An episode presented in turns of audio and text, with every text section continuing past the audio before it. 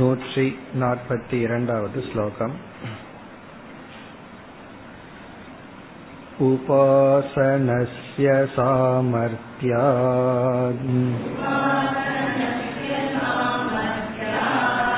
வித்யோத்பத்திர் பவேத் ததக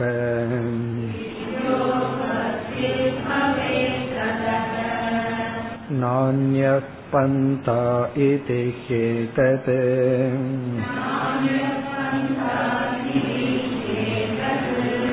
சாஸ்திரம் நைவ விருத்யதே.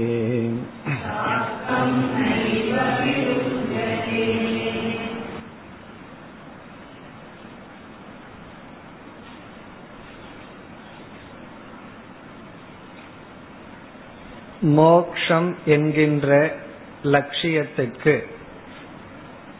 ஆத்ம ஞானம் ஏகக உபாயக, ஒரே ஒரு உபாயம் என்பது உபனிஷத்தினுடைய தாற்பரியமான கருத்து. இருளை நீக்குவதற்கு வெளிச்சத்தை தவிர வேறு மார்க்கம் இல்லாதது போல் அஞ்ஞானத்தை நீக்குவதற்கு ஞானம் ஒன்றுதான் காரணம். பிறகு நம்முடைய சம்சாரமும் அஞ்ஞான மூலம். இப்படி இருக்கையில் வித்யாரண்யர் எப்படி நிர்குண உபாசனை மோக்ஷகேது என்று சொல்ல முடியும் என்ற சந்தேகம் வரலாம். ஆகவே வித்யாரண்யர் இங்கு தெளிவுபடுத்துகின்றார், உபாசனையினால் மோக்ஷம் உற்பத்தியாகும் என்று நான் கூறவில்லை, உபாசனையினால் வித்யா உற்பத்தி ஆகும். ஏற்கனவே செய்த விசாரமானது மனதில் இருந்து, அந்த விசாரம் நம்முடைய மனதில் உள்ள அசுத்தத்தினால் பலன் தராமல் இருக்கின்றது. நிர்குண உபாசனை அந்த அசுத்தத்தை நீக்கி நமக்கு பலனை கொடுக்கும். எப்படி? ஞானத்தை கொடுப்பதன் மூலம். அதை தெளிவுபடுத்துகின்றார். உபாசனஸ்ய சாமர்த்தியாத், உபாசனையினுடைய சாமர்த்தியத்தினால் வித்யா உற்பத்திஹி பவே, அறிவானது ஞானமானது நமக்கு தோன்றுகிறது. ஏன்னா ஏற்கனவே ஞானத்துக்குரிய சாதனையான விசாரத்தை செய்துள்ளோம், அதற்கு தடை உள்ளது, அதை இந்த உபாசனை நீக்குகின்றது. ததக, இவ்விதம் நாம் கூறுவதனால் நான்ய பந்தா இதிஹி ஏதத் சாஸ்திரம், நான்ய பந்தா அயனாய வித்யதே, அந்த பிரம்மத்தை அடைய மோட்சத்துக்கு வேறு பாதை இல்லை என்ற உபனிஷத், அதாவது வேத வாக்கியமானது நைவ விருத்யதே, விரோதம் அடைவதில்லை. இனி வருகின்ற பகுதியில் முடிவுரை செய்ய போகின்றார். அதாவது இதுவரை உபாசனை மோட்சத்துக்கு காரணம், எப்படி ஞானத்தை கொடுப்பதன் மூலம் என்று சொன்னார். இனிமேல் இந்த உபாசனையே சகாம உபாசனையாக செய்தால், ஒருவன் வந்து சகுண பிரம்மத்தை எடுத்துட்டு சகாம உபாசனை செய்வது போல, இவன் உபனிஷத்தை எல்லாம் கேட்டுட்டு புரிந்து கொள்ளாமல் நிர்குண சொரூபத்தையும் தியானம் செய்து அந்த தியானத்துக்கு பலனாக ஏதாவது லௌகிக சுகத்தையோ பொருளையோ நாடினால், அல்லது வைராகியம் இல்லாமல் சகாமமாக செய்தால் என்ன பலன், அதை கூறப் போகின்றார். பிறகு வந்து இந்த உபாசனை எப்படி ஜீவன் முக்தியை கொடுக்கவில்லை என்றால் விதேக முக்திக்கு எப்படி காரணம் என்று இனி வருகின்ற பகுதிகளில் இந்த உபாசனைக்கான பிரமாணம், பிறகு உபனிஷத்துக்களில் இந்த உபாசனை எப்படியெல்லாம் பேசப்பட்டுள்ளது என்று முடிக்கப் போகின்றார். அதாவது இனி சகாம நிஷ்காம உபாசனை என்றெல்லாம் பிரித்து அதற்கான பலன் எந்த உபனிஷத்தில் எப்படி கூறப்பட்டுள்ளது என்றெல்லாம் கூறப் போகின்றார். அடுத்து நூற்றி நாற்பத்தி மூன்றாவது ஸ்லோகம். நிஷ்காமோபாசனான் முக்திஹி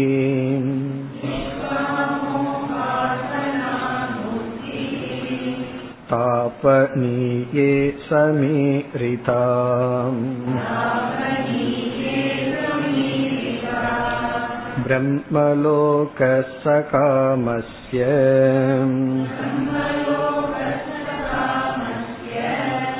சைவ்ய பிரஷ்னே சமீரிதக.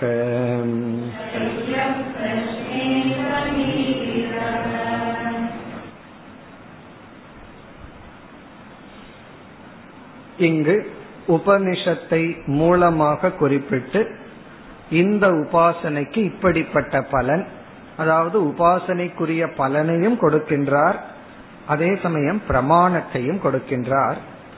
நிஷ்காம உபாசனாத் முக்திஹி, நிஷ்காம உபாசனை செய்தால் நமக்கு முக்தி பலன், முக்தி என்கின்ற பலன்.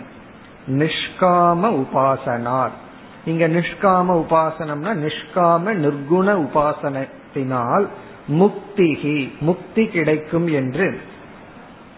தாபனியே சமீரிதா, உத்தர தாபனிய உபனிஷத் என்ற உபனிஷத்தில், தாபனியம் அப்படிங்கிறது உபனிஷத், தாபனிய உபனிஷத்தில் சமீரிதா நன்கு விளக்கப்பட்டுள்ளது. அதாவது நிஷ்காம உபாசனை செய்தால் ஒருவன் வந்து முக்தியை அடைகின்றான். எப்படி சென்ற ஸ்லோகத்தில் கூறினார், வித்யா உற்பத்திகி, ஞானம் இவனுக்கு ஏற்படுவதன் மூலம் இவனுக்கு முக்தி, ஜீவன் முக்தி கிடைக்கின்றது.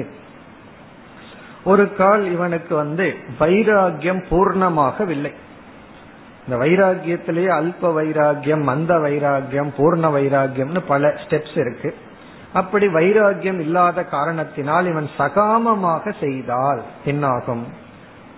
இரண்டாவது வரியில் பிரம்மலோக சகாமஸ்ய, சகாம உபாசனை செய்தால், வைராகியம் இல்லாது உபாசனை செய்யும் பொழுது கண்டிப்பாக சங்கல்பம் வந்துவிடும். எனக்கு இது வேண்டும், அது வேண்டும், இந்த சுகம் வேண்டும், இதை அடைய வேண்டும் போன்ற. அவனுக்கு என்ன, பிரம்மலோக, பிரம்மலோகமே அவனுக்கு கிடைக்கும். இது எங்கு சொல்லப்பட்டுள்ளது? சைவ்ய பிரஷ்னே சமீரிதக. பிரஷ்னோபனிஷத்துல ஆறு சிஷ்யர்கள், ஒவ்வொருவரும் ஒவ்வொரு கேள்வியை கேட்கின்றார். அதுல சைவ்யர் கேட்ட கேள்விக்கு பதில் சொல்லும் விதத்தில் அங்கு வந்து சகாம உபாசனைக்கு பிரம்மலோக பலன் என்று சொல்லப்பட்டுள்ளது. சமீரிதகன நன்கு கூறப்பட்டுள்ளது. இப்ப எப்படி கூறப்பட்டுள்ளது அடுத்த மந்திரத்தில் விளக்குகின்றார். அந்த உபனிஷத்தில் எவ்விதம் கூறப்பட்டுள்ளது, அதாவது சகுண பிரம்ம, சகுண நிர்குண என்ற இரண்டு விதமான உபாசனைகளில் நிர்குண பிரம்ம உபாசனை எப்படி, சகுண பிரம்ம உபாசனை எப்படி, அதில் சகாம உபாசனை எப்படி, நிஷ்காம உபாசனை எப்படி செய்தல், இதெல்லாம் எப்படி கூறப்பட்டுள்ளது. ஆகவே இந்த இறுதி பகுதியில் நாம் பார்த்தால் இங்கு பிரமாணத்திற்கு முக்கியத்துவம் கொடுத்து பேசுகின்றார். இப்ப ஏற்கனவே எல்லாம் பேசிவிட்டார், ஆங்காங்க பிரமாணத்தையும் கொடுத்துள்ளார். பிறகு மீண்டும் இங்கு வித்யாரண்யர் அந்த உபனிஷத் பிரமாணங்களை கொடுத்து இந்த தியானத்தை முடிப்பதற்காக பேசுகின்றார். அடுத்து நூற்றி நாற்பத்தி நான்காவது ஸ்லோகம். ய உபாஸ்தே த்ரிமாத்ரேன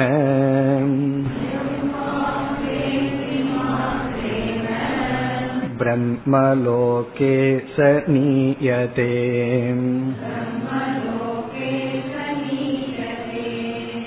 ச ஏதஸ்மாத் ஜீவகணாத்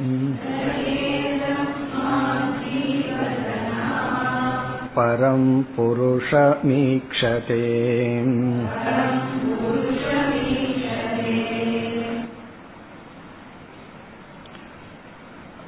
பிரஷ்ன உபனிஷத்தில் என்ன கூறப்பட்டுள்ளதோ அதை விளக்குகின்றார்.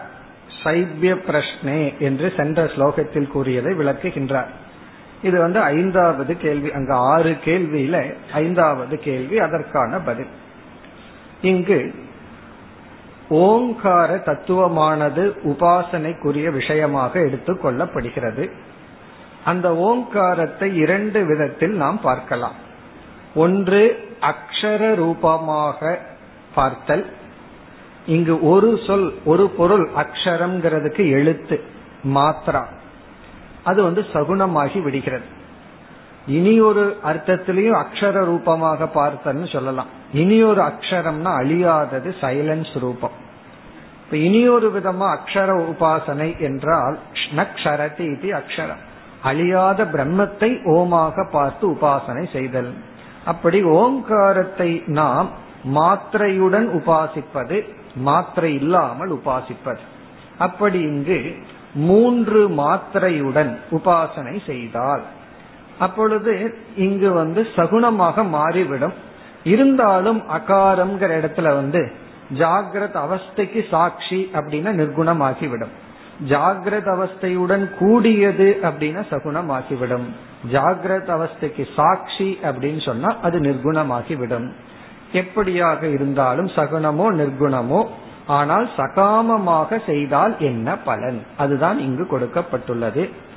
யக உபாஸ்தே, எவன் ஒருவன் உபாசனை செய்கின்றானோ, த்ரீமாத்ரேன, த்ரீமாத்ரேன மூன்று மாத்திரைகளுடன், அகார உகார மகாரம் என்ற மூன்று மாத்திரைகளுடன் யார் உபாசனை செய்கிறார்களோ, சக பிரம்மலோகே நீயதே, அவன் பிரம்மலோகத்திற்கு அழைத்து செல்லப்படுகின்றான். அவன் வந்து பிரம்மலோகத்திற்கு செல்கின்றான். இது வந்து ஒரு பலன். பிறகு அவனுக்கு அந்த பிரம்மலோகத்தில் வைராகியம் ஏற்பட்டால், இங்க உபனிஷத்துல என்ன சொல்லப்பட்டுள்ளது, இவன் பிரம்மலோகத்திற்கு சென்று அங்கு வைராகிய விவேகத்தை அடைந்தால் அங்கு அங்கு முக்தி அடைகின்றான், கிரம முக்தியை அடைகின்றான் என்று. இந்த பிரம்மலோகத்துக்கு போன கிரம முக்தி அடைவதற்கான வாய்ப்பு உண்டு, வேற எந்த லோகத்திலையும் கிடையாது. மனுஷலோகத்துல ஜீவன் முக்திக்கே வாய்ப்பு, அதை விட்டோம் அப்படின்னா இந்த ஒரு பஸ்ஸை விட்டா அடுத்த பஸ்ஸை பிடிக்கிறது போல, இங்க மனுஷலோகத்தை விட்டோம் அப்படின்னா அடுத்தது பிரம்மலோகத்தை பிடித்து விட்டால் அங்கு வந்து கிரம முக்தி அடைய வாய்ப்பு. அதை கூறுகின்றார், சக ஏதஸ்மாத் ஜீவகணாத் பரம் புருஷம் ஈக்ஷதே. இங்கு ஜீவகணக என்ற சொல் ஹிரண்ய கர்ப்பனை குறிக்கின்றது. ஏதஸ்மாத் ஜீவகணாத் என்றால் இந்த ஹிரண்ய கர்ப்பன் சகுண பிரம்மத்தை காட்டிலும் பரம் மேலான புருஷம், இங்கு பரம் புருஷம்ங்கிறது மோக்ஷம் அல்லது நிர்குண பிரம்மத்தை குறிக்கின்றது, ஈக்ஷதேனா அறிகின்றான். இவன் இந்த ஜீவ கணமாக இருக்கின்ற கிரண்ய கர்ப்பத்திற்கு மேலாக இருக்கின்ற பரபிரம்மத்தை அவன் அறிகின்றான். ஈக்ஷதேனா சாக்ஷாத் கரோதி, அவன் அறிந்து விடுகின்றான். காரணம் என்னன்னா, இவனுக்கு பிரம்மலோகத்துல சென்று அங்கு விவேக வைராகியத்தை அடைந்து ஞானத்தை அடைந்து அந்த நிர்குண பிரம்மத்தை உணர்கின்றான். பிறகு உணர்ந்து என்ன ஆகும் என்றால், பிறகு அங்கிருந்து இவன் கிரம முக்தியை அடைவான். அந்த கருத்துகள் தான் இனி வர இருக்கின்றது. அடுத்து நூற்றி நாற்பத்தி ஐந்தாவது ஸ்லோகம். அப்ரதீகாதிகரணே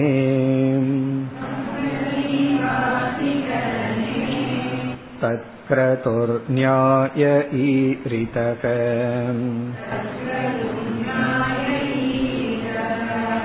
பிரம்மலோகம் பலம் தஸ்மாத் சகாமஸ்யேதி வர்ணிதம்.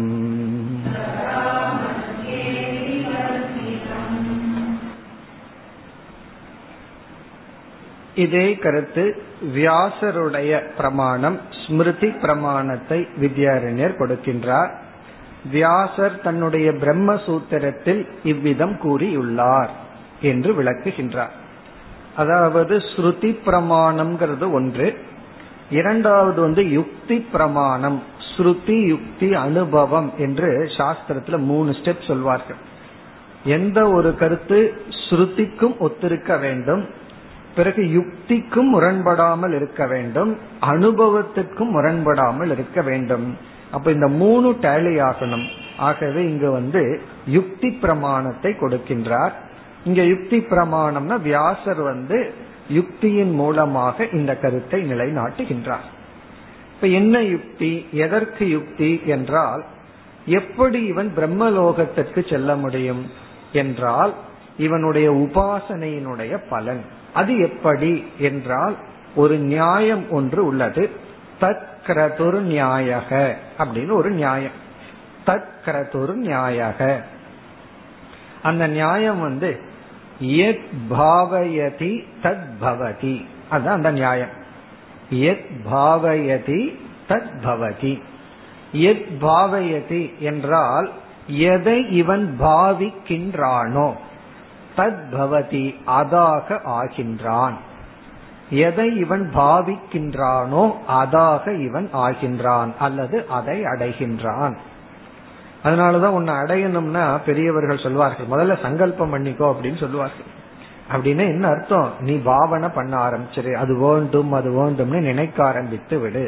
அது நல்லதா இருக்கலாம் தீயதா இருக்கலாம், எதுவானாலும் இந்த லாஜிக் ரைட்டா ஒர்க் ஆகும். தீயதையே நினைச்சிட்டு இருந்தா அது ஆயிடுவோம், துரியோதனையே நினைச்சிட்டு இருந்தா அவன் மாதிரி ஆயிடுவோம். பிறகு வந்து தர்மராஜாவையே நினைச்சிட்டு இருந்தா தர்ம புத்தி நமக்கு வரும், விதுரனை நினைச்சிட்டு இருந்தா ஞானம் வரும். அப்போ யாரு நம்முடைய ஹீரோவோ ஹீரோவா நம்ம மாறிடும். இப்ப எத் பாவயதி தத் பவதி. அப்படி வந்து ஒரு தேவதையே தியானித்து கொண்டிருந்தால், அகங்கிரக உபாசனை எல்லாம் செய்யும் பொழுது நம்ம வந்து அந்த தேவதையாகவே மாறி விடுவோம். அது உண்மைதான். எதோடு ரொம்ப அசோசியேட் வச்சிருக்கிறோமோ அதனோட குணம் நமக்கு வந்துடும். அதனோட குணம் வந்து ஸ்தூலத்தில் ஆரம்பிச்சு சூக்ஷ்மம் வரைக்கும் வந்துடும். ஒருவரை நான் பார்த்து, அவர் வந்து எஸ்டேட்டுக்கு வந்து இந்த கழுதை வளர்த்திட்டு இருப்பார்.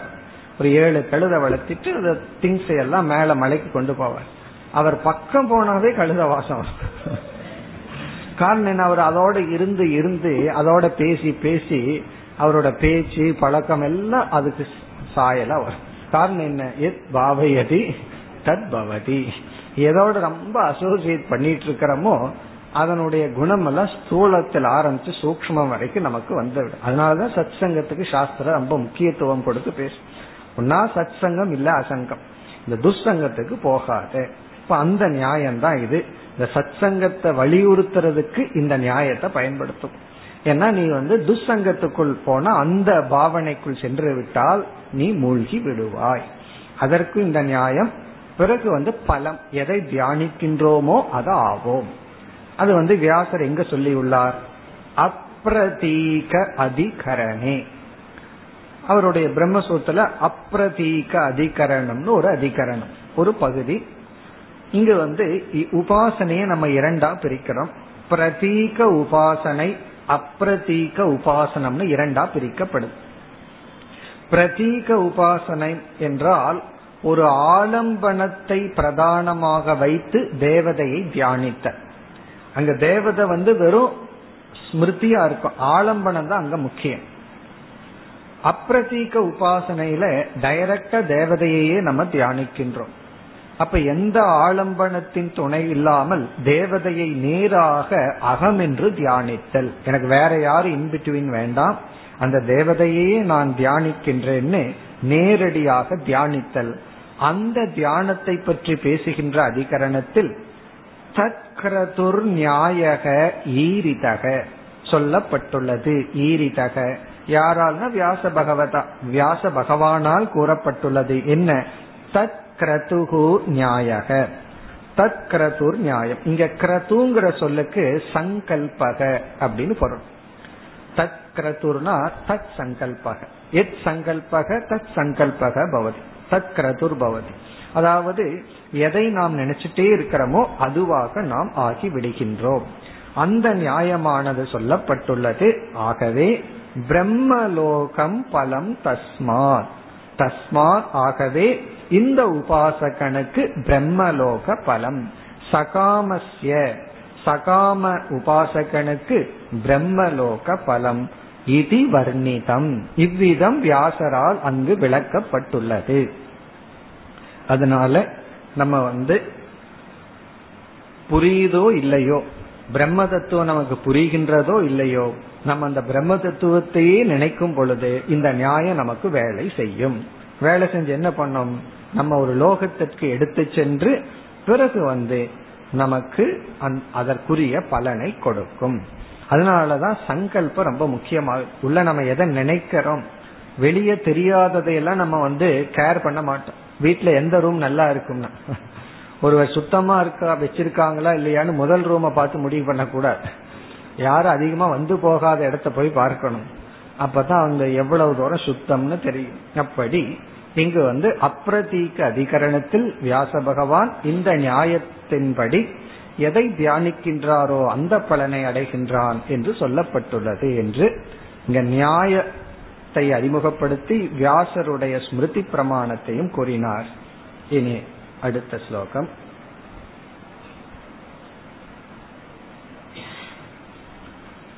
நிர்குணோபாஸ்தி சாமத்யாத்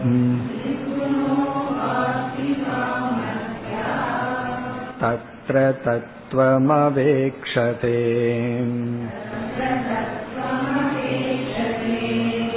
புனராவர்த்ததே நாயம்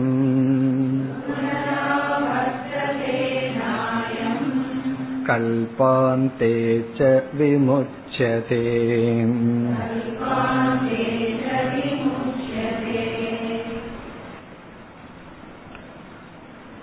இந்த ஸ்லோகத்தில் ஒருவன் எப்படி கிரமமுக்தி அடைகின்றான் என்று கிரமமுக்தி பிரகாரத்தை குறிப்பிடுகின்றார். கிரமமுக்தி பிரகாரக, ஒருவனுக்கு கிரமமுக்தி எப்படி கிடைக்கின்றது? பலவிதமான முக்தி இருக்கு, நம்ம படிச்சிருக்கோம். ஜீவன் முக்தின்னு என்ன அர்த்தம்? இங்கு இருக்கும் பொழுதே அடைகின்ற முக்தி, அதாவது மோட்சத்தை அடைகின்றோம், மன நிறைவை அடைதல். அப்ப ஜீவன் முக்தின்னு சொல்லும் போதுதான் நம்ம வந்து எங்கெல்லாம் உபனிஷத் வந்து ஆசையிலிருந்து விடுபடுகின்றான், ந ததோ விஜுகுப்சதே சோகம் மோகம், சோகத்திலிருந்தும் மோகத்திலிருந்தும் கடக்கின்றான், இப்படியெல்லாம் மனதில் உள்ள சம்சார உணர்வுகளை உதாரணமா சொல்லி இதிலிருந்து விடுதலைன்னு சொல்லுதோ அதெல்லாம் ஜீவன் முக்தி வாக்கியங்கள். பிறகு எப்பொழுது மீண்டும் அவன் பிறப்பதில்லை அப்படின்னு சொல்லுதோ அதெல்லாம் விதேக முக்தி. பராந்த காலே அவன் கடைசியாக உயிரை விடுகின்றான், இதெல்லாம் விதேக முக்தி. பிறகு இனி ஒரு முக்தி, அது கிரம முக்தி. ஒருவன் பிரம்மலோகத்திற்கு சென்று அங்கு என்ன எதை அடைந்து அவன் எப்படி முக்தி அடைகின்றான் அதுதான் கூறப்படுகின்றது. நிர்குண உபாஸ்தி சாமர்த்தியா, நிர்குண உபாசனையினுடைய சாமர்த்தியத்தினால், சாமர்த்தியம் என்றால் சக்தி பலம், நிர்குண உபாசனை செய்த காரணத்தினால் என்ன ஆகின்றது? தத்ர சத்துவம் அவேக்ஷதே, சத்ரேன அங்கு, இங்கு அங்குங்கிற சொல்லுக்கு இங்கு பிரம்மலோகே, பிரம்மலோகத்தில் தத்துவம் அவேக்ஷதே, தத்துவத்தை இவன் அறிகின்றான். காரணம் என்னன்னா இவன் நிர்குண உபாசனை நல்லா செஞ்சு வச்சிருக்கான், ஆகவே அந்த பிரம்மலோகத்தில் அவனுக்கு அந்த உபாசனையினுடைய பலன் தத்துவத்தை புரியும் சக்தியை கொடுக்கின்றது. உலகத்திலேயே பெரிய சக்தி என்ன அப்படின்னா உன்னை புரிஞ்சுக்கிறது தான். நம்ம ரொம்ப சாதாரணமா நினைச்சிருக்கிறோம், எவ்வளவோ சக்திகள் இருக்கு, அதுல எல்லாத்த விட நம்ம பகவானிடம் வேண்டி பெற வேண்டிய ஒரே சக்தி புரிஞ்சுக்கிற மனசை கொடு. யாரு என்ன சொன்னாலும் அவங்க என்ன சொல்றாங்கன்னு புரிஞ்சுக்கிற சக்தியை கொடு. புரிஞ்சுக்கிற சக்தி அப்படின்னா ஒருத்தர் நம்ம பார்த்து கழுதைன்னு திட்டான்னு வச்சுக்கோமே, அங்கதான் புரிஞ்சுக்கிற சக்தி அதிகமா வேணும். நம்ம வந்து அது அப்படியே உண்மைன்னு புரிஞ்சுட்டு கோவப்படுறோம். புரிஞ்சுக்கிற சக்தி அப்படின்னா அந்த வார்த்தைக்கு தாத்பர்யம் கிடையாது, அது குரோதத்திலிருந்து வந்த வார்த்தை அல்லது மோகத்திலிருந்து வந்த வார்த்தை, அந்த வார்த்தைக்கு பொருள் எடுத்துட்டு நம்ம திருப்பி பேசக்கூடாது, இதுதான் புரிஞ்சுக்கிற சக்தி. அப்படி இந்த உலகம் நம்ம இடம் எப்படி நடந்துக்குதோ அதுக்கு உண்மையான காரணத்தை கண்டுபிடித்து புரிந்து கொண்டால் பிறகு என்ன, மோட்சம்தான் மீதி இருக்கும், வேற என்ன இருக்கும்? அப்படி அதான் சொல்ற தத்துவம் அவேக்ஷதே சாமர்த்தியா, இந்த உபாசனைக்கினுடைய சக்தியினால் புரிந்து கொள்கின்ற சக்தியை இவன் அடைகின்றான், பிரம்மத்தை புரிந்து கொள்கின்றான். பிறகு என்ன ஆகும்னா அந்த பிரம்மலோகத்திலே அவர் இருப்பார். எதுவரைனா அந்த பிரம்மலோகத்துக்கு அழிவு வர்ற வரை. பொதுவா இந்த உலகத்துக்கு வந்தோம் அப்படின்னா இந்த உலகத்துக்கு அழிவு வர்ற வரைக்கும் நம்ம இருக்க மாட்டோம், நம்ம மாதிரி ஆளுகளை எத்தனையோ இந்த உலகம் பார்த்துரும். ஆனா அந்த லோகத்துக்கு போனா அந்த லோகத்துக்கு அழிவு வர்ற வரை அந்த தேவதைகள் அங்கு இருப்பார்கள். அதுதான் வித்தியாசம். பூலோகத்துக்கும் தேவலோகத்துக்கும் வித்தியாசம், லோகம் அழிகிற வரைக்கும் ஆள் இருக்கும் அங்க, இங்க ஆள் போயிடும், லோகம் இருக்கும். நம்ம ஒரு டிவி வாங்குறோம், அது அழியிற வரைக்குமா நம்ம இருப்போம். சப்போஸ் அது நூறு வருஷம் அழியாம ஓடும்னு வச்சுக்கோமே, நம்ம எவ்வளவு வருஷம் இருந்துருவோம். ஆனா அந்த லோகம் அப்படி அல்ல. அதன் அதை கூறுகின்றார், அயம் ந புனராவர்த்ததே, இவன் மீண்டும் திரும்பி பூலோகத்திற்கு வருவதில்லை.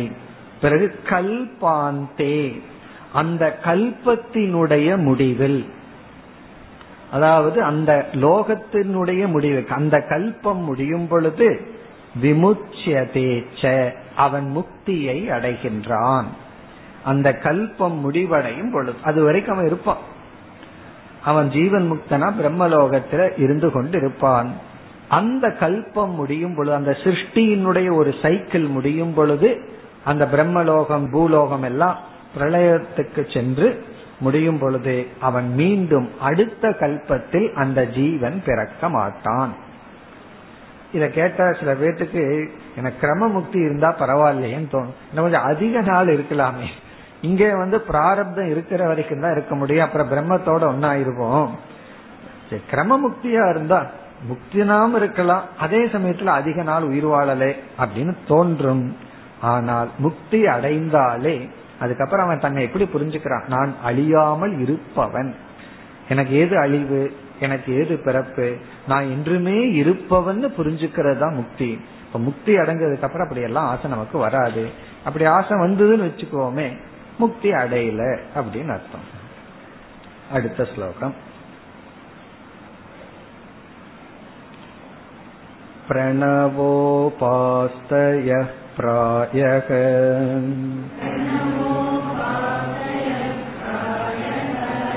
நிர்குணா ஏவ வேதகாஹ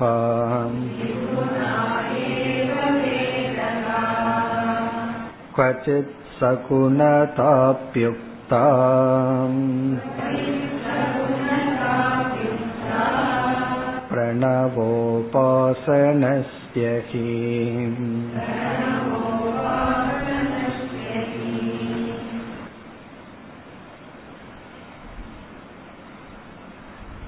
இந்த மூன்று ஸ்லோகங்களில் ஓம் என்கின்ற ஆலம்பனத்தில் செய்யப்படும் உபாசனா விசேஷத்தை பற்றி பேசுகின்றார். ஓம் என்கின்ற ஒரு சொல்லை எடுத்துக்கொண்டு அதை ஆலம்பனமாக வைத்து செய்யப்படும் உபாசனை, அந்த ஓம்ங்கிற ஆலம்பனத்தை வைத்து எப்படிப்பட்ட உபாசனைகள் வேதத்தில் பேசப்பட்டுள்ளது என்ற விசேஷத்தை இவர் கொடுக்கின்றார். ஏன் கொடுக்கிறார்னா, திடீர்னு வித்யாரண்யருக்கு அந்த ஓங்காரத்தை எப்படி வேதமானது பயன்படுத்தி உள்ளது, அந்த ஓங்காரத்தை வேதம் பயன்படுத்திய விதத்தை இவர் இங்கு குறிப்பிடுகின்றார். ஏன்னா அதன் மூலமாகத்தான் உபாசனை செய்து ஒருவன் கிரம முக்தியை எல்லாம் அடைய முடியும். அதை குறிப்பிடுகின்றார். பிரணவ உபாஸ்தயக, பிரணவ அப்படின்னா ஓங்காரம், பிரணவ உபாஸ்தயகன ஓங்கார உபாசனைகள். ஓங்கார உபாசனைகள்னா ஓம் என்கின்ற சொல்லை ஆலம்பனமாக வைத்து செய்யப்படும் தியானங்கள். பிராயக, பிராயகன மேக்சிமம், அதிகமாக. நிர்குணா ஏவ வேதகாஹா, பிராயக நிர்குணா, அதிகமாக அது நிர்குண உபாசனையாகவே இருக்கும், அதிகமாக அது நிர்குண உபாசனையாக அமையும். இந்த ஓங்கார உபாசனை எங்கு நாம் காண முடியும்? வேதகாஹா, வேதகாஹா அப்படின்னா வேதத்தில் உள்ள, வேதத்தில் சொல்லப்பட்டுள்ள.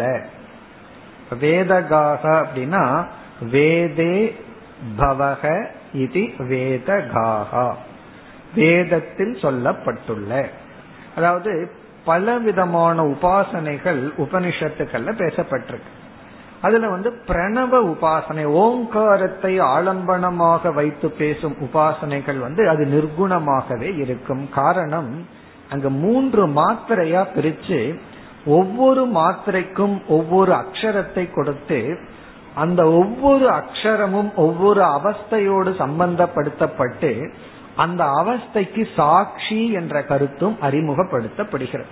அந்த அவஸ்தையெல்லாம் அந்த பிரம்மத்துக்கு இல்ல, ஜாகிரத் சொப்ன சுசுப்திங்கிற அவஸ்தையோ அல்லது வந்து காரணம் சூக்ஷ்மம் ஸ்தூலம்ங்கிற அவஸ்தை இந்த ஜெகத்துக்கு இருக்கே அதுவும் அந்த பிரம்மத்துக்கு இல்லை என்று அந்த மூன்று அக்ஷரங்கள் மூன்று அவஸ்தைகளாகவோ அல்லது சிருஷ்டியில மூன்று படிகளாகவோ அறிமுகப்படுத்தப்பட்டு காரண ரூபமாக நிமித்த காரணமாக நிர்விகாரமான காரணமாக அறிமுகப்படுத்தப்பட்டு அது நிர்குண உபாசனையாக அதிகமாக இருக்கும்.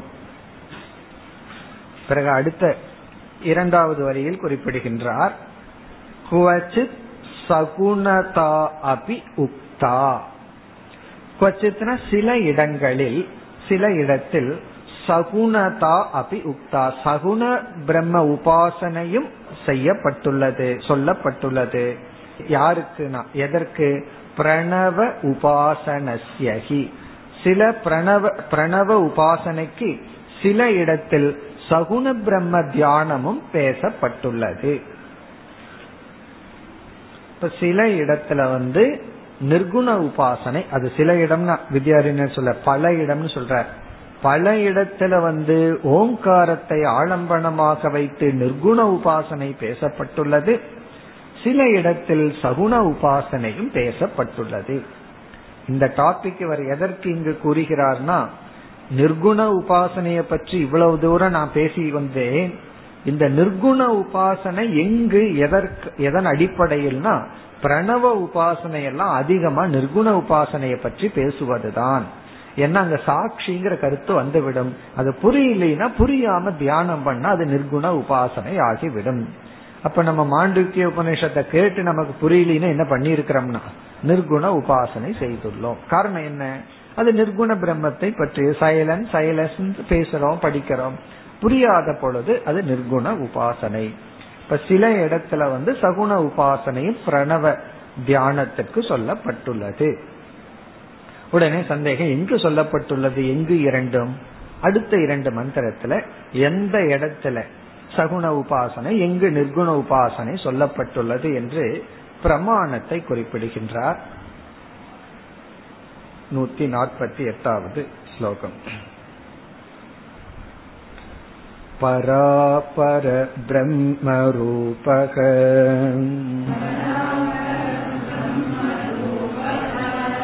ஓங்கார உபவர்ணிதக.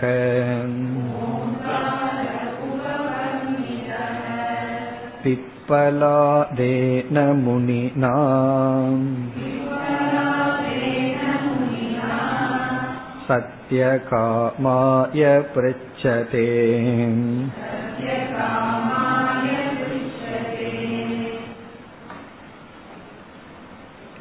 முதல் பிரமாணம் பிரஷ்னோபனிஷத். அதில் சத்தியகாமன் பிப்பலாத குருவிடம் கேட்கின்ற கேள்வி. அதற்கு பதிலாக பிப்பலாதர் ஓங்காரத்தை அறிமுகப்படுத்தி இந்த ஓங்காரம் பரபிரம்மத்தையும் குறிக்கின்றது அபரபிரம்மத்தையும் குறிக்கின்றதுன்னு சொல்றார். ஏதத்வை சத்தியகாம பரம்ச அபரம்ச பிரம்ம ஏதோங்காரக அப்படின்னு சொல்லி தஸ்மாத் வித்வான் ஏதேன ஏவ ஆயதனேன ஏகதரம் அன்வேதின்னு அந்த மந்திரம் அப்படி ஓடுகின்றது. அதில் அவனுடைய சாராம்சத்தை குறிக்கின்றார். பர அபர பிரம்ம ரூபக ஓங்காரக. ரொம்ப சுருக்கமா வித்யாரண்யர் தெளிவா எழுதுறார். ஓங்காரக ஓங்காரம் என்பது பர அபர பிரம்ம ரூபக. அது பரபிரம்ம ரூபமாகவும் அபர பிரம்ம ரூபமாகவும் இருக்கின்றது. ரூபக இது உபவர்ணிதக நன்கு விளக்கப்பட்டுள்ளது. ஓங்காரமானது பரபிரம்ம ரூபமாகவும் அபரபிரம்ம ரூபமாகவும் நன்கு விளக்கப்பட்டுள்ளது. உடனே அடுத்த கேள்வி யார் யாருக்கு யாரால்? பிப்பலாதேன முனினா பிப்பலாத மகரிஷியின் மூலமாக சத்திய காமாய பிரிச்சதே கேட்கின்ற சத்திய காமனுக்கு விளக்கினார் விளக்கப்பட்டுள்ளது. பிரிச்சதேன கேள்வி கேட்கின்ற சத்திய காமன் என்ற மாணவனுக்கு பிப்பலாத முனி அவர்களால் உபவர்ணிதகன நன்கு விளக்கப்பட்டுள்ளது. இங்க வந்து அறிமுகப்படுத்துறார். அதாவது உபனிஷத் பிரமாணத்தை கோரி ஓம் என்ற சொல்லானது பரபிரம்மத்தையும் குறிக்கும் அபரபிரம்மத்தையும் குறிக்கும். அப்படி குறிக்கும் பொழுது நம்ம என்ன பண்ணலாம், ஓம்ங்கிற சொல்ல வச்சு ரெண்டு விதமான உபாசனையையும் செய்யலாம். ஏன்னா இந்த ஓம்ங்கிற சொல் பர அபர பிரம்மத்தை குறிக்கின்றது. ஆகவே எந்த உபாசனை வேண்டுமானாலும் செய்யலாம். இது வந்து பிரஷ்னோபனிஷத்தினுடைய பிரமாணம். இனி நமக்கு எல்லாம் தெரிஞ்ச தெரிஞ்சனா பிரஷ்னோபனிஷத்து படிச்சோம், ஆனா அப்பவே மறந்திருப்போம். மற்ற சில உபநிஷத்துல அடிக்கடி ஞாபகம் வச்சிருப்போம். ஆகவே கடோபனிஷத்தினுடைய பிரமாணத்தை குறிக்கின்றார். இதே கருத்துதான், அதாவது ஓங்காரம் பர அபர பிரம்மத்தை குறிக்கும் ஒரு ஆலம்பனம். நூற்றி நாற்பத்தி ஒன்பது ஏததாலம்பனம் ஞாத்வா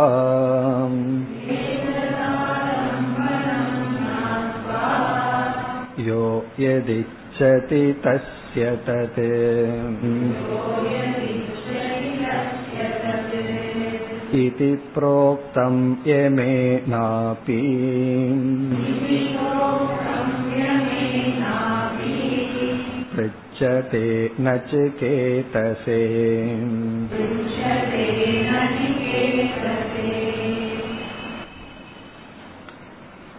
ஏதோ நமக்கு தெரிந்த இடம்தான்.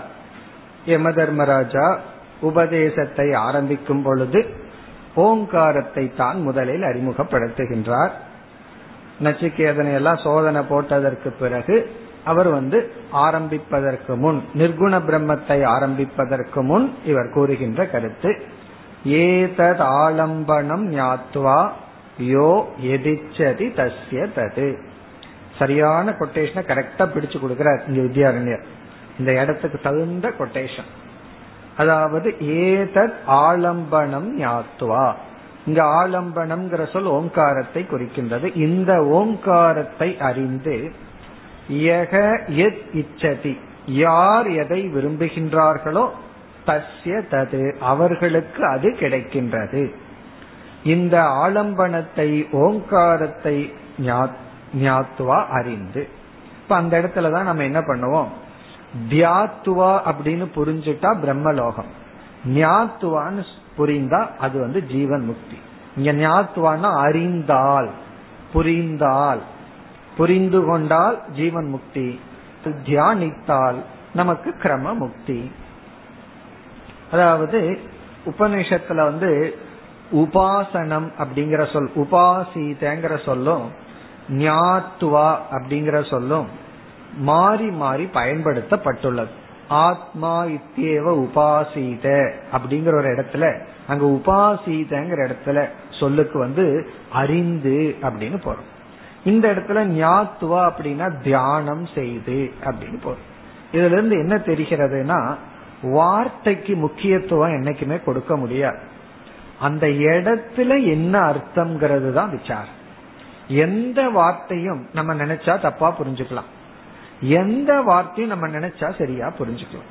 விவகாரத்திலே அப்படித்தான, ஒருத்தர் ஒண்ணு சொன்னா நம்ம கற்பனையே பண்ண முடியாம அவர்கள் தப்பா புரிஞ்சுக்குவாங்க. நான் இந்த மாதிரி நினைச்சு சொல்லவே இல்லைன்னு நம்ம சொல்ல வேண்டியது, காரணம் என்ன, சான்ஸ் இருக்கு. சில சமயம் தப்பாவே பேசியிருப்போம், அவங்களுக்கு புரிஞ்சிருக்காது அல்லது தப்பா நினைச்சிருக்க மாட்டாங்க. ஆகவே அதே போலதான், அதே லாஜிக் தான் விவகாரம் உபநிஷத்துலயும். இங்க இந்த வார்த்தை சொல்லியிருக்கே, இந்த துவைதிகள் எல்லாம் அதைத்தான் பிடிச்சிருக்காங்க. இப்படி ஒரு வார்த்தை சொல்லி இருக்கு, துவா சுபர்ணான்னு சொல்லி இருக்கு, போதும் துவைதம் தான்.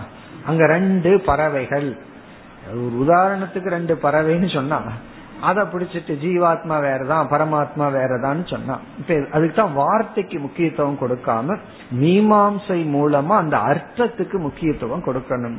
அதனால இங்க வந்து ஞாத்துவா அப்படின்னா தியாத்துவா, இந்த ஓங்காரத்தை தியானம் செய்து யாருக்கு எது கிடைக்கிறதோ, யாரை எது விரும்புகிறார்களோ அவர்களுக்கு அது கிடைக்கின்றது. அதாவது இவங்க வந்து சகாமமா செஞ்சா பிரம்மலோகம் கிடைக்கும், நிஷ்காமமா செஞ்சா இங்கேயே ஜீவன் முக்தி கிடைக்கும், சகாமத்திலையும் கொஞ்சம் வைராகியத்தோட இருந்திருந்தால் அவர்களுக்கு கிரம முக்தி கிடைக்கும். யாருக்கு யார் சொன்னார், நமக்கு தெரிஞ்சதான் வித்யாரண்யர் கூறுகின்றார். இது புரோக்தம் யமேன அபி, இவ்விதம் யமதர்மராஜாவாலும் சொல்லப்பட்டுள்ளது. யாருக்குனா பிரிச்சதே நச்சிகேதசே, கேட்கின்ற நச்சிகேதனுக்கு, இதை கேட்ட நச்சிகேதனுக்கு, இதை கேட்ட நச்சிகேதனுக்கு யம தர்மராஜாவால் இவ்விதம் சொல்லப்பட்டுள்ளது. இவ்விதம் இந்த மூன்று ஸ்லோகங்களில் இவர் இதுவரை பேசிய நிர்குண உபாசனை, ஓங்காரத்தை ஆலம்பனமாக வைத்து பேசப்பட்டுள்ளது என்று கூறுகின்றார். நான் இவ்வளவு நேரம் நிர்குண உபாசனையை பற்றி பேசினேன். எங்கு நான் பல இடத்துல ஓங்காரத்தை ஆலம்பனமா வச்சு நிர்குண உபாசனை தான் பேசப்பட்டுள்ளது. அதே சமயத்துல சகுண உபாசனையும் பேசப்பட்டுள்ளது. எங்கு பேசப்பட்டுள்ளதுங்கிறதுக்கு இரண்டு உபனிஷத்திலிருந்து பிரமாணத்தை கொடுத்தார். இனி அடுத்த ஸ்லோகத்தில் இந்த நிர்குண உபாசனை வந்து நமக்கு எந்த ஸ்டேஜில் வேணாலும் மோட்சத்தை கொடுக்கும்னு சொல்லி அந்தந்த ஸ்டேஜ சொல்ற.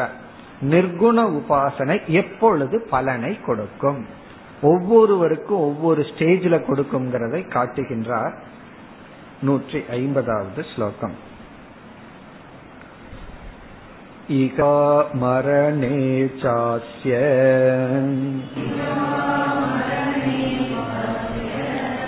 பிரம்மலோகே தவா பவேத் பிரம்ம சாக்ஷாத் கிருதி சம்யக்.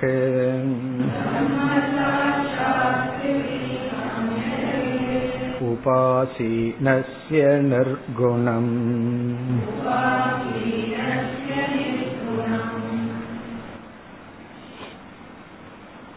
ஒருவருக்கு ஒரு சந்தேகம் வரலாம், சரி நான் நிர்குண பிரம்மத்தை உபாசனை பண்ண ஆரம்பிக்கிறேன், எனக்கு எப்ப பலன் கிடைக்கும் அப்படின்னா, இங்க வந்து பல பாசிபிலிட்டி சொல்ற. இந்தந்த ஸ்டேஜ்ல கிடைக்கலாம். அது நமக்கு எந்த ஸ்டேஜ்ல கிடைக்கிறதுங்கிறது நம்ம செய்யற சாதனையை பொறுத்து, நமக்குள்ள இருக்கிற சித்த சுத்தியை பொறுத்து. இப்ப முதல் பாசிபிலிட்டி வந்து முதல் சொல் ஈகவா. இகனா இப்பொழுதே, இங்கு வாழ்ந்து கொண்டு இருக்கும் பொழுதே நமக்கு இந்த உபாசனை எதை கொடுக்கலாம்? இரண்டாவது வரையில பிரம்ம சாட்சாத் கிருதிஹி. பிரம்ம சாட்சாத் கிருதினா பிரம்ம ஞானம், மோட்சத்தை கொடுக்கின்ற ஞானத்தை இந்த உபாசனை இங்கேயே இப்பொழுதே கொடுத்து விடும். இப்பொழுதுனா இன்ஸ்டன்ட், இந்த கிளாஸ்லயே கொடுத்துடலாமா? கிளாஸ்ல கிடைச்சா அதுக்கு பேர் உபாசனை இல்லை, அது கிடைச்சா வந்து அது சிரவணாத் முக்தி. திடீர்னு தியானிக்கின்றோம், எனி டைம் நமக்கு வந்து அந்த ஞானம் ஏற்படலாம். அது ஒன்று. மரணேச்ச அஸ்ய, அஸ்யன உபாசகனுக்கு, அந்த உபாசகனுக்கு மரணே. பகவான் இரண்டாவது அத்தியாயத்துல கடைசியில் சொன்னார், கடைசி காலத்திலேயாவது இத புரிஞ்சுட்டா அதுக்கும் ஒருத்தனுக்கு மோட்சம் கிடைக்கும். அங்க போய் எனக்கு கடைசி காலத்துல தானே புரிஞ்சதுன்னு சொல்லிட்டு இருக்க கூடாது. புரிந்தால் அப்பொழுதும் அவனுக்கு மோட்சம் உண்டு, பிராமிவாவ அப்படின்னு சொல்லி சொன்னார். அப்படி மரணினா மரண காலத்திலும் அவனுக்கு ஞானம் வருவதற்கு வாய்ப்புண்டு. சரி, அது தேர்ட் சாய்ஸ் என்ன? பிரம்மலோகே அதவா பவே, அல்லது பிரம்மலோகம். ஒன்னா உயிரோடு இருக்கும் பொழுது, இப்பொழுது கொஞ்ச நாள்லயே, அல்லது கடைசி காலத்திலேயாவது. ஏன்னா அது வரைக்கும் கஷ்டப்பட்டு பிராரப்தத்துல எல்லாம் கழிச்சு இவனுடைய மரண காலத்துல கிடைக்கிறதுக்கு வாய்ப்புண்டு. அப்படி இல்லை என்றால் பிரம்மலோகத்திலையும் வாய்ப்புண்டு. என்ன வாய்ப்பு? பிரம்ம சாட்சாத் கிருதிகி, இந்த பிரம்மத்தை நேரடியாக அறிந்து கொள்ளுதல் என்கின்ற பலன் இவனுக்கு எங்கு வேண்டுமானாலும் கிடைக்கும். யாருக்கு? அதுதான் முக்கியம். சம்யக் நிர்குணம் உபாசீனஸ்ய அஸ்ய. சம்யக்னா நன்கு, நிர்குணம் உபாசீனஸ்ய. நிர்குணம் பிரம்மங்கிற வார்த்தையை சேர்த்துக்கணும். நிர்குணம் பிரம்ம, நிர்குண பிரம்மத்தை நன்கு உபாசனை செய்பவனுக்கு கண்டிப்பாக பிரம்மத்தை அறிதல் என்ற பலமானது இப்பொழுது கிடைக்கலாம், மரண காலத்தில் கிடைக்கலாம், அல்லது பிரம்மலோகத்தில் கிடைக்கலாம். ஆனா பிரம்மலோகம் ஷோர், பிரம்மலோகம் கண்டிப்பா அவனுக்கு கிடைச்சிடும், அதுல சந்தேகம் கிடையாது.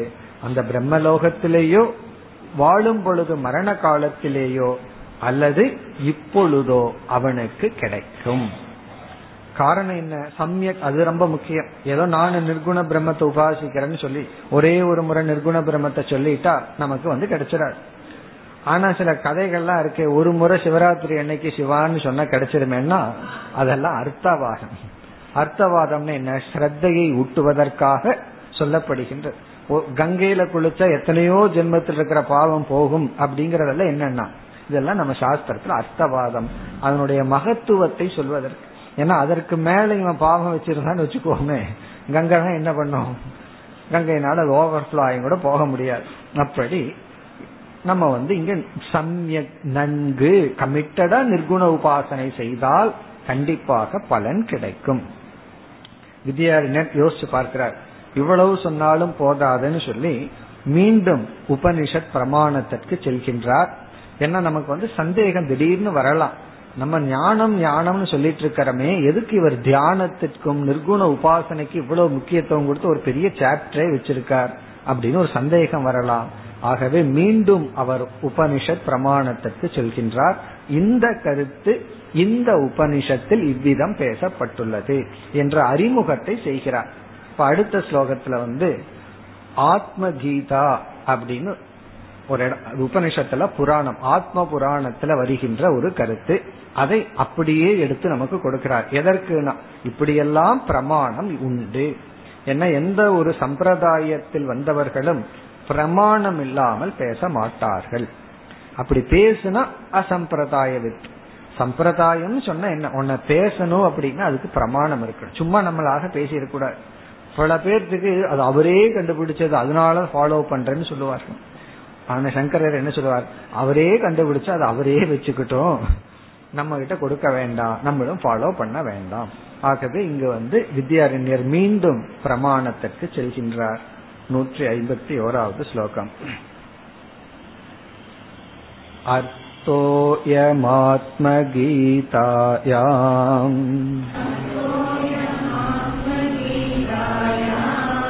அபி ஸ்பஷ்டமுதீரிதகம் விசாராக்ஷம ஆத்மானம்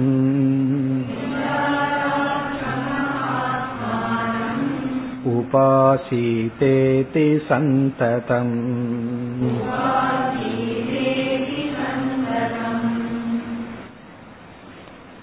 அயம் அர்த்தக, அயம் அர்த்தகன இந்த அர்த்தமானது. இந்த அர்த்தமானதுன்னு சொன்னா நம்ம என்ன புரிஞ்சுக்கணும்? இந்த அத்தியாயத்தில் சொன்ன அர்த்தமானது. இந்த அத்தியாயத்துல என்னென்ன கருத்தை வித்யாரண்யர் வலியுறுத்தி கூறினாரோ அந்த அர்த்தமானது. ஆத்ம கீதாயாம் அபி, ஆத்ம கீதையிலும். இந்த ஆத்ம கீதை என்றால் ஆத்ம புராணம் அப்படிங்கிற ஒரு புராணம். அந்த புராணத்துல வந்து வேதாந்த வாக்கியங்கள் அதிகமாக உள்ளது. வேதாந்த ஆத்மஸ்வரூபத்தை விளக்குகின்ற ஸ்லோகங்கள் மிக அதிகமாக உள்ளது. அதனால சில இடங்கள்ல பார்த்தா ஆத்ம புராணத்திலிருந்து ஒரு போர்ஷனா போட்டு போட்டு பல புஸ்தகங்கள் வெளிவந்துள்ளது. காரணம் என்ன? அதுல ஆத்மாவை விளக்குகின்ற ஸ்லோகங்கள் மிக அதிகம். அதனால அது ஆத்ம கீதா என்றும் அழைக்கப்படுகிறது. ஆத்ம கீதையில் ஸ்பஷ்டம் உதீரிதக, மிக தெளிவாக விளக்கப்பட்டுள்ளது.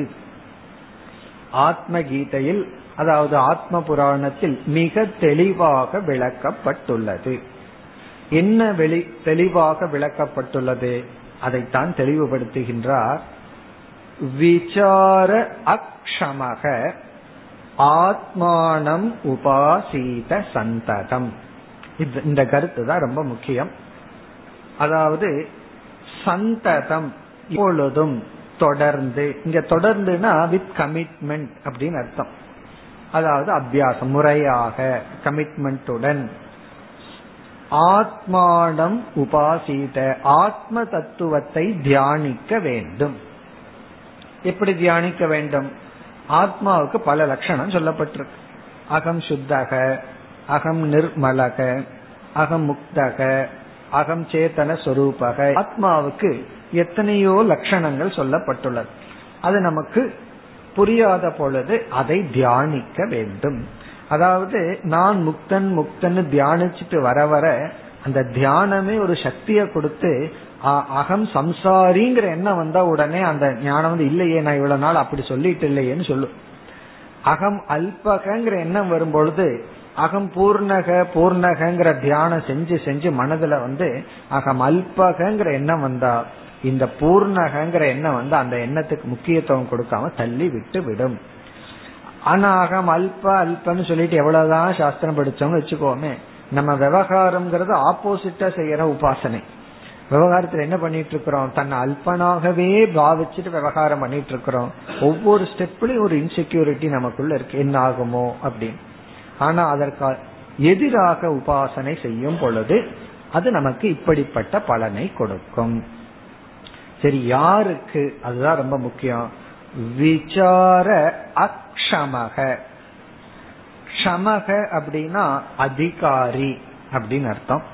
அக்ஷமகனா அதிகாரி அல்லாதவன். எதற்கு? விசார, விசாரத்துக்கு தகுதி இல்லாத. விசார அக்ஷமகனா விசாரம் செய்ய முடியாதவன். விசாரம் யாருக்கு செய்ய முடியாது? யாருக்கு அதிகாரம் இல்லையோ அவங்கதான் செய்ய முடியாது. இது ஒரு பெரிய விஷயமானு சில பேர் கேட்பார்கள், செஞ்சு பார்த்தா தெரியும். ஒரு மணி நேரம் விருப்பம் இல்லாம வேதாந்த கிளாஸ்ல உட்கார வச்சா அதற்கு மேல அவங்கள டார்ச்சர் பண்ண முடியாது. காரணம் என்ன? அதான் விசார அக்ஷமக. விசாரத்திற்கு க்ஷமம் இல்லாதவர்கள் என்ன செய்ய வேண்டும்?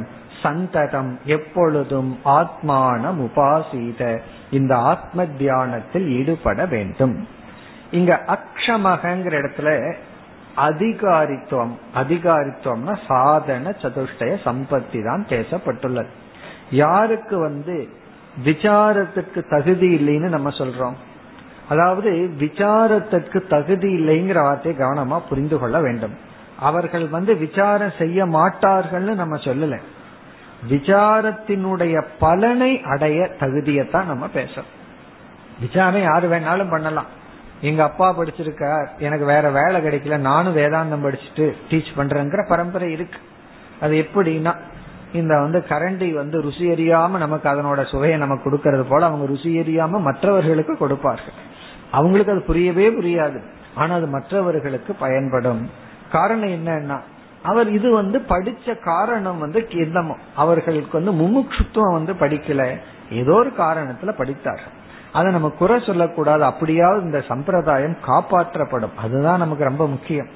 அது அது எப்படியாவது அது காப்பாற்றப்பட வேண்டும். அதுக்கு வந்து ஞானிகள் மூலமா பகவான் சில பரம்பரையை வச்சிருக்கார், இந்த மாதிரி ஸ்ரோத்ரிய பரம்பரையும் பகவான் வச்சிருக்காரு. அது இயற்கையில இருக்கிறதா. நமக்கு வந்து அவங்களுக்கு பிரம்மனிஷ்டம் இல்லையே இல்லையேன்னு சொல்லி என்ன பிரயோஜனம்?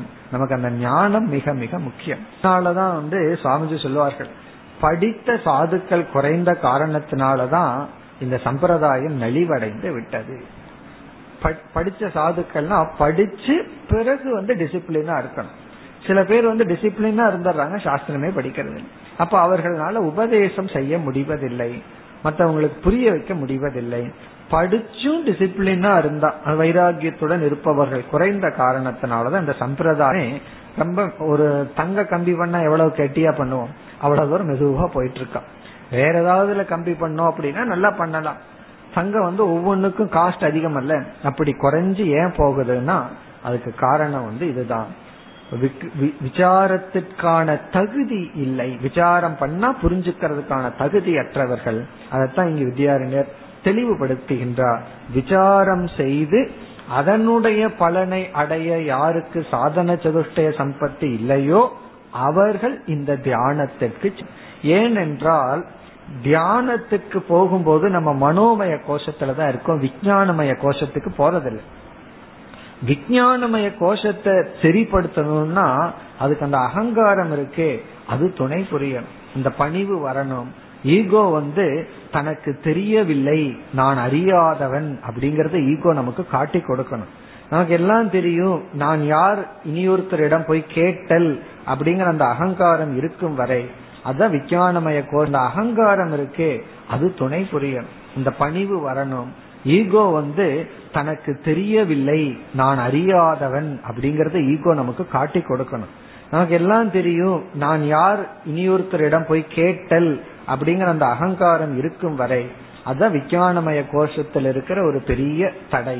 அது வரைக்கும் நமக்கு வந்து விசாரத்துக்கு அக்ஷமகதான்.